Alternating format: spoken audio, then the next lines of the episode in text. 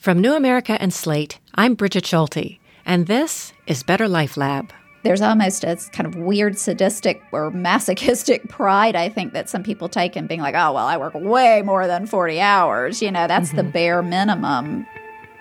And what is that? You know, why, why do we have that kind of culture?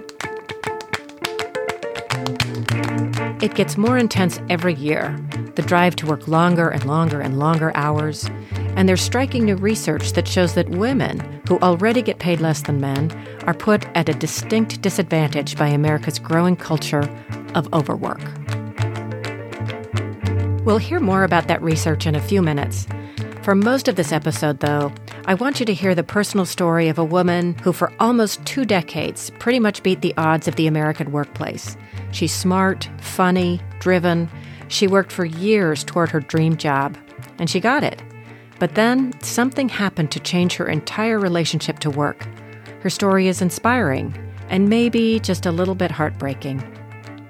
Her name is Ciannat Howett, although I had to ask her how to pronounce it since it's spelled C I A N N A T. It's an Irish name. And I spoke with Ciannat from her office at Emory University in Atlanta. I started my career as an environmental lawyer, and really that was always my dream. And I think that the challenges of work life balance are particularly acute when you have a passion. When you're working in sort of a mission driven way, mm. it's harder sometimes, or at least it was hard for me to always have those boundaries. So, very early on, I gave a lot of myself to my work. I was an environmental lawyer in a law firm and that culture is one in which you're billing every six minutes of your time. And obviously, all your time can't be billed. Um, right. So you're really having to work a big number of hours just to hit, you know, that 60 hours of billable time. You know, during those days, I would go to the grocery store on the weekend and I would bring my groceries for the week to the office and put them in the refrigerator because I knew wow breakfast, lunch, and dinner would be at the office at the firm. And you know, it's funny because I look back on that and it's not as though I was unhappy. I really mm-hmm. wasn't. Mm-hmm. I was doing what I wanted to do. I felt grateful to have a job. I was young and had lots of energy and I was learning and that was also what everybody else was doing. So, you know how that can be when you're in a world where the culture is simply to do that, you don't know that there's anything wrong with it. Right.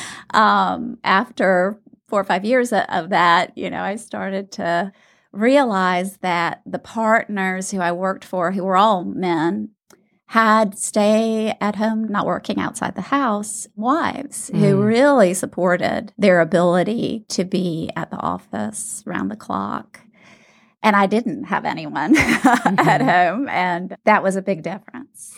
And so all the all the partners, all the leaders in the firm at the time were male. There weren't any women or anybody with caregiving responsibilities who had risen in that kind of environment? There were women who were partners in the firm, but I didn't work for them. They weren't in the environmental practice group. There wasn't a close mentor relationship, no. Mm-hmm. And that was, you've got to remember, this was early 90s. So there just weren't as many women in law firms and certainly not as partners. Now I think it's changed quite a lot.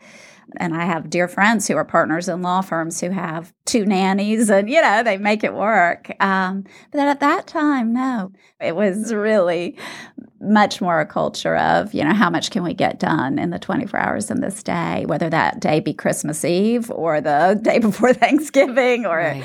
you know, it was very intense. I look back at those notebooks, I've kept them, and they're recorded are all those years of six minute increments. And it's it's sort of a funny feeling. You think, wow, wow you know, wow. you were um, in sort of a strange working world that really was about this constant production. You know, we think about that in sort of a compassionate way when we think about people working the conveyor belts at a right. mill or something. Right, but yeah. there's a there's a way in which those law firms in those years really were a bit of a a mill. You know, you were a young attorney. They were interested in getting as much out of you as they could. So to put in, you know, to get the 60 hours a week, billable hours, you know, how many hours would you put in? I mean, I'd always be at the firm by 7:30 or 8 at the latest and I'd always stay till about 11. I didn't work Christmas or Thanksgiving, but you know, you're still you're working a lot. And I remember clearly being there till Christmas Eve till late in the day, you know. So I really think any attorney you talk to, at least from that period, will say that that was very much the way it was. Um, but I will say also that very much in the same way that those people who are preparing for a career in medicine work very long hours mm-hmm. in order to get a lot of exposure to different diseases and how to respond to them, there is something about working that much and being immersed in practicing law that does help you as an early as a young attorney early in your career really absorb a lot of the things you have to know for the rest of your career. So I don't want to overstate it as something that was just horrible for me. If it had been horrible, I wouldn't have done it but it served its purpose because I came out of that experience feeling as though I had been trained and was ready to take on other roles. Mm. You know, I was looking up some statistics on the American Bar Association website about women partners. Just you said that things might have changed by now. Maybe it's changed some since the early 90s, but it looks like women partners are still about 20 to 25% of all partners. Uh, the 200 largest law firms, the managing partners, women are about uh, 18% and they they're about half the associates and half the summer associates and there's still uh, there's still a pay gap there um, right. do you think that the right. hours are part of that that men are just able to put in more hours than women or what do you think accounts for that i think that's absolutely it brigid i think that the data speaks for itself in a way when you have half of graduates being women entering that workforce what is happening to them between those early years and the level you'd come to and being partner, which would be maybe five years out? Well, it, most are in their 20s or early 30s, and many want to start families. And so you're thinking about how do you um, work the kind of hours necessary to rise in the ranks. And for many people that trade-off's just not going to be worth it. Yeah. um, and you may have the skills that exceed those of your male counterparts but you're having to make those challenging choices. And so yeah when i look at that data i can't help but wonder do we still have a situation where couples are finding themselves having to make the choice of one person's career over another. The culture of the working world makes a lot of couples have to say, all right, one of us is going to have to lose our dream. You know, I, think, I really do think it's very poignant. And they've invested money and time and talent and it breaks my heart, really, that they would then graduate and then not be able to do exactly what they want to do, they have to make these compromises. So, you know, we have this assumption that the only way to do law is to do it like like a maniac, working seven thirty in the morning to eleven o'clock at night. Let me just push back a little bit. Is that really the best way to do the work? I'm so glad you asked that because I really I didn't give you the honest answer that a lot of that was my own probably neurosis or something. I mean, I'm sure someone could diagnose it, but uh, it was my own feeling that I needed to be there and work hard and learn as much as I could because I wanted to be really good at this, you know, and mm-hmm. I wanted to I had, I guess, a, a, level of anxiety or insecurity that if I wasn't there working as hard as I saw the people around me work, that I would slip, that I wouldn't be someone who would then be in a position to either be a partner or go out. And my dream was to run a nonprofit public interest law group, which I got to do. But I saw a lot of other people struggling with it. I think if you look and interview others who were practicing during that time, you'll hear a lot of the same stories that there was very much an expectation of overwork. That's Ciannat Howett. We'll continue with her story in a couple minutes. First, though, I want to put into context this culture of overwork that Ciannat is describing. I recently had an interesting phone call with Youngjoo Cha. She's a sociologist at Indiana University. Youngjoo and her colleagues published a study that looked at American salary data over 35 years. They compared wages paid to people who worked a full time 40 hour week with those of so called overworkers who spend at least 50 hours a week on the job. It turns out we're now living in a golden age of the overworker. When we are looking at how much overworkers are compensated relative to those people who don't work long hours, uh, we found that overworkers are increasingly better compensated. By 2010, uh, overworkers actually earn 6 to 8% more per hour compared to their full-time counterparts. You know, that's so interesting. So people who put in more than 50 hours a week, they earn 6 to 8% more per hour than people who work a regular full-time schedule.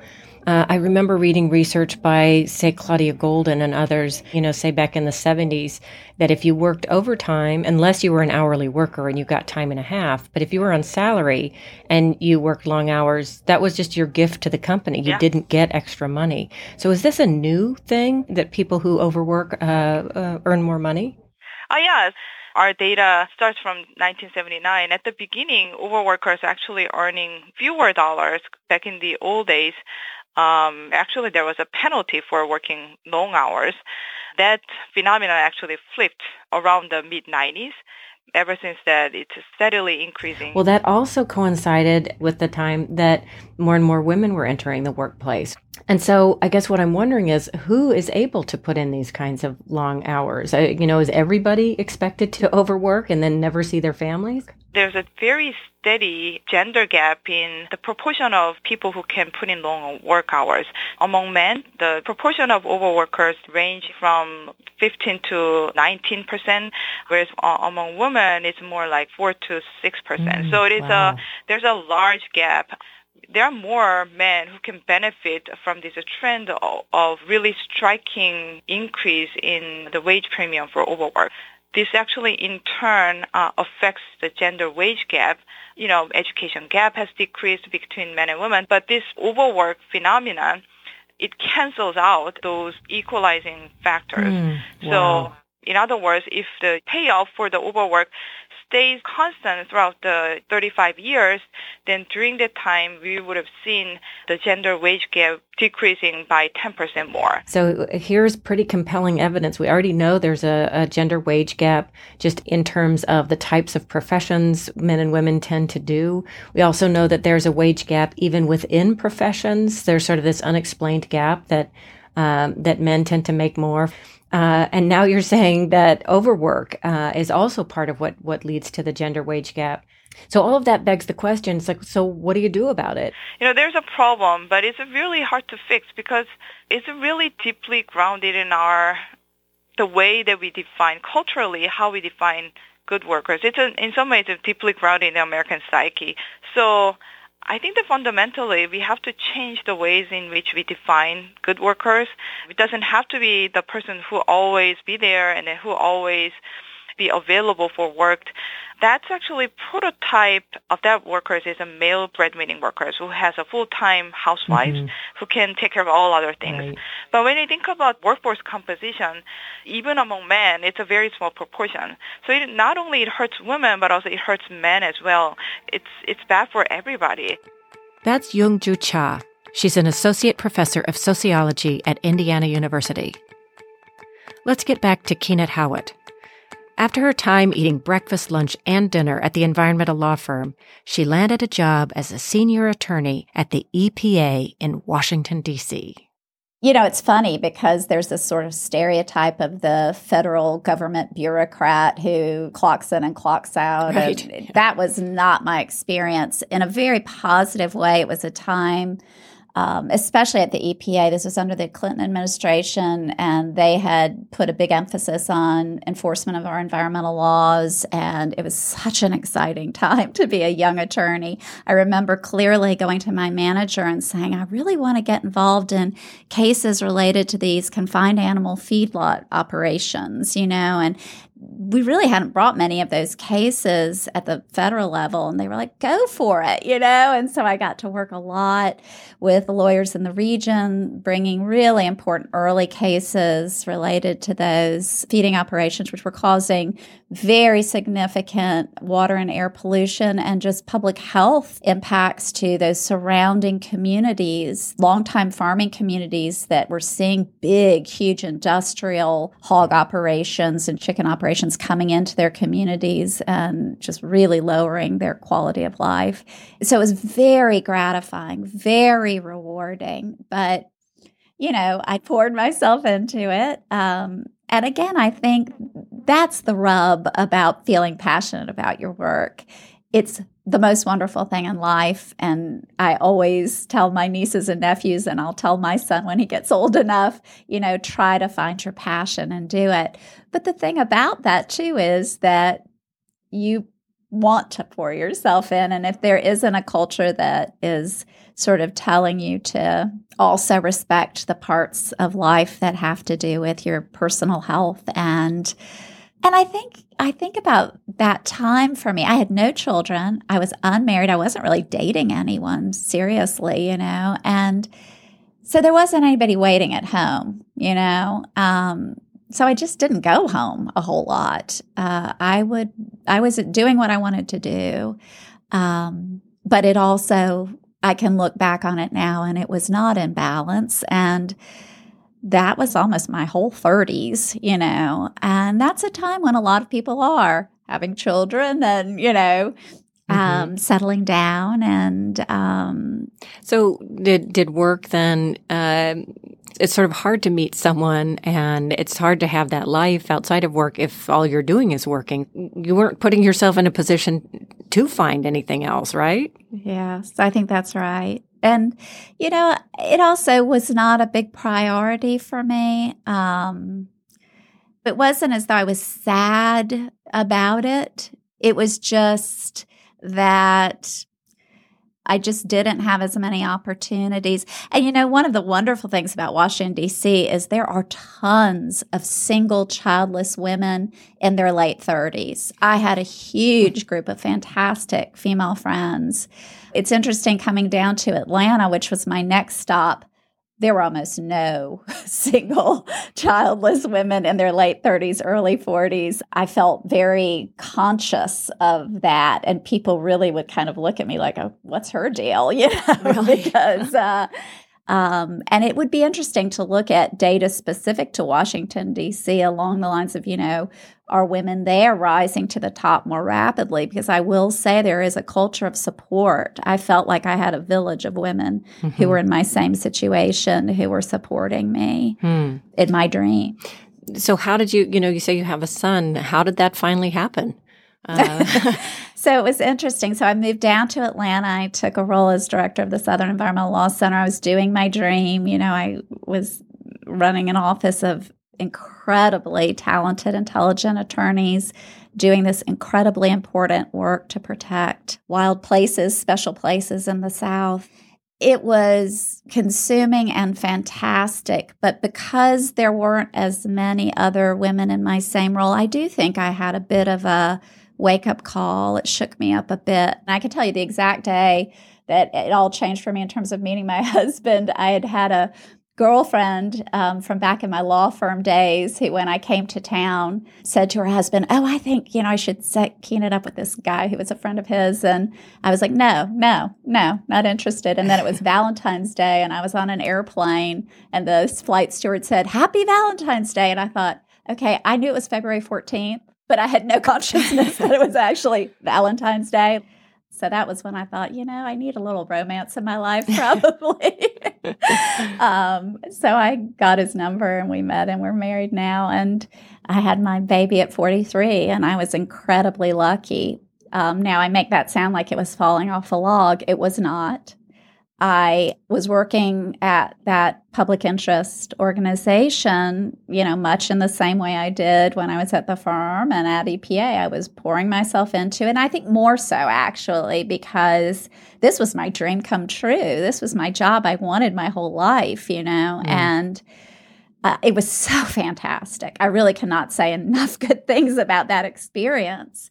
Um, but the clock is ticking, and I also really wanted to have a child. And I finally made the tough decision to leave that job. Mm. And very shortly after that, I was able to have a child. I'd had problems with losing pregnancies. I don't know that any medical person would say, oh, there's definitely a connection, but I can tell you that from my body, um, I think it was critical that I take the stress level down a notch in order to have a child. My body knew I just needed to have more space and be better to myself physically in order to carry a pregnancy to completion. That's Ciannat Howett. I've been listening to her story here at the Better Life Lab with Dan Conley. He's a researcher with Ideas 42, the behavioral innovation lab we've teamed up with as we look at the conflict between work and life. It's a pleasure to be here. So, Dan, what do you think? She's uh, obviously dedicated and passionate. She was working uh, at her dream job, and uh, and yet it was causing so so much work, so much stress. That's obviously really hard to hear. You know, working at her dream job she still had that same level of stress. And I think that points to a lot of research from behavioral sciences showing that intrinsic motivation can actually be even more deeply motivating than earning more money. There's a great study asking Swiss citizens whether they'd be willing to accept nuclear waste in their backyard. And some people are offered a substantial amount, and a quarter of them say, "Okay, you can bury the waste in you know in my neighborhood." And the other half, we're not offered any money at all, but we're just told, hey, this is kind of your duty as a citizen of our country. Would you be willing to, to entertain this nuclear waste in your neighborhood? And double the amount. Half of people said that would be okay, just, just when they were reminded that this is a civic duty. So suffice to say, intrinsic benefits can be really rewarding, but obviously can drive people towards an amount of overwork that is exceptionally stressful. Um, you know, I'm glad to hear that she was able to have a child and, and realize that part of her dream. I do think it's unfortunate that we ask people to make those decisions. And I think part of the mission of our work is saying, how do we create a world in which people aren't forced to make really difficult decisions like that? And that's a dilemma that Ciannat is keenly aware of. Let's listen to the last part of our conversation. I switched to the current role I have, which is not an easy job, but it's not taxing in the same way that those jobs were. And um, and I was able to have a little boy who's now eight. So oh wow. You know, you talk about how running the nonprofit was really your dream job. I guess what I'm wondering is, could there have been another way to do it? Was it also part of the culture that just also made it impossible to do in a way that would have given your body and your and yourself time for more time for your life or more of that sense of balance? You know again yeah, is, that's is, a great question. is that the only way to work you know just kind of all in to the point of hurting ourselves or or making ourselves sick?